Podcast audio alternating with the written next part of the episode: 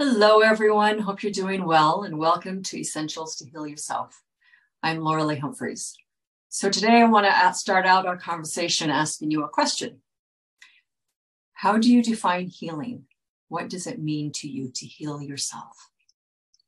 You know, in the last few years, with all of the lockdowns, the upper respiratory issues, the COVID, the shots, all of the fears, the unknowns, all the depression. There's been a lot of stuff going on with everybody. None of us have been affected. And so, how do we move forward from that? How do we make sense of all of that? To lower the volume of all the fear and the anxiety and the unknown so that we can move forward. And we've got all of this to deal with from the last three years, in addition to all of the health issues we were dealing with prior to all the era of COVID disease. So there's a lot here to look at and unpack. And it's not something that's going to take just overnight. It's, there's a lot of conversations here. So I want to start the conversation with let's just step way back from all of that madness and chaos. And let's just look at what is healing even? What does it mean? Okay.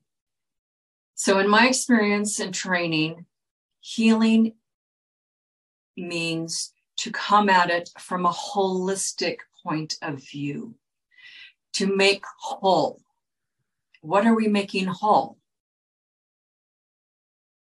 We're making yourself whole.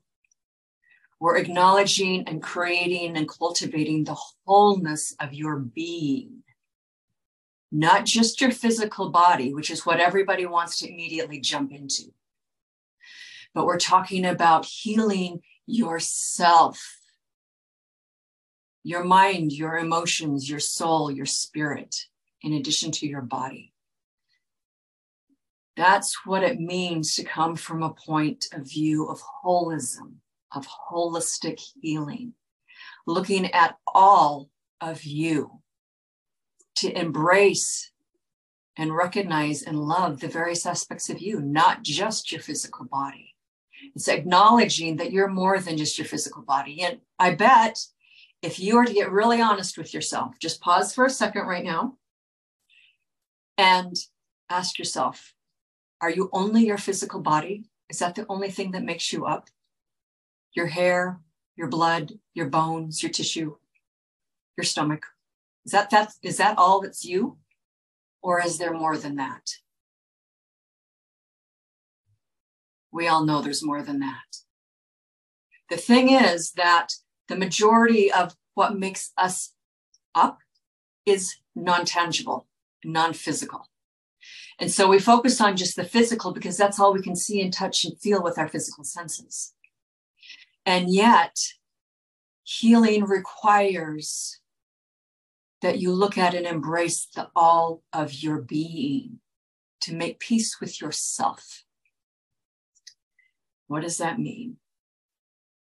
It means to look at and acknowledge and accept and forgive the parts of yourself that you have deemed unworthy, shameful, fearful, not good enough, the parts of you that do things that, that you don't like, that you wish you hadn't done to another person, or the parts of you that you don't want to show anyone else, especially those parts.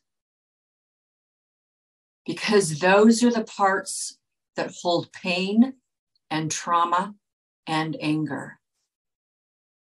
And those are the parts that we shove away into the darkness and disown and criticize and reject and hate the most. So when we do that, when we have this splintering of ourself because of lack of acceptance, because we don't know how to resolve the unfinished business from our past, we splinter ourselves and we are no longer whole. Follow? So then healing is to bring back into wholeness your being. How do we do that? It means opening up the closet, bringing out all the pieces and parts out of the shadows, and start to have a conversation with them and really deal with the emotional work. Really look at how you've been living and thinking. What have you really been doing? It means making, making peace with the things that you have done or not done. It means resolving and letting go all that emotional baggage from all those relationships and parent issues that you've carried around all your life. So, why is this important? Why do you need to do this? Well, because you may think that just because you've shoved all of this stuff away outside of your conscious awareness that it no longer exists. This is a delusion and a lie and a falsehood. It is not true. All of that chaotic, unresolved, painful energy from the trauma in your life in the past and everything that you haven't haven't done, all of that still exists within you. It is a part of your being, shattered though it may be. It still exists and resides within your energy system, which I will explain a lot more as we go along here in these videos. All of that stuff is recorded within the tissues and cells of your body. When all of this agitation is still sitting within your tissues, it draws and sucks energy from your tissues to deal with your past. And when you don't resolve this over time, you're going to experience a lot of things that you don't like, such as anxiety, emotional ups and downs, hormonal imbalances and disruptions, headaches, mental fog, aches and pains in your joints, digestive upsets, every kind of ill and unpleasantry that you can think of. When this cons- persists over time, when you continue to refuse to deal with yourself, all of this agitation and unresolved energy within your, the tissues of your body affect in a detrimental way the functioning of your cells. They start to break down. And over time, then you'll experience degeneration, aging, and disease. So you may think that all of this non tangible stuff about yourself has nothing to do with the physical health, but it has everything to do with it. Everything to do with it. And yes, I recognize that in our social conditioning, especially within the conventional medical model system, you've been told that none of that has any bearing on anything to do with the physical health. That is not true. It is absolutely not true.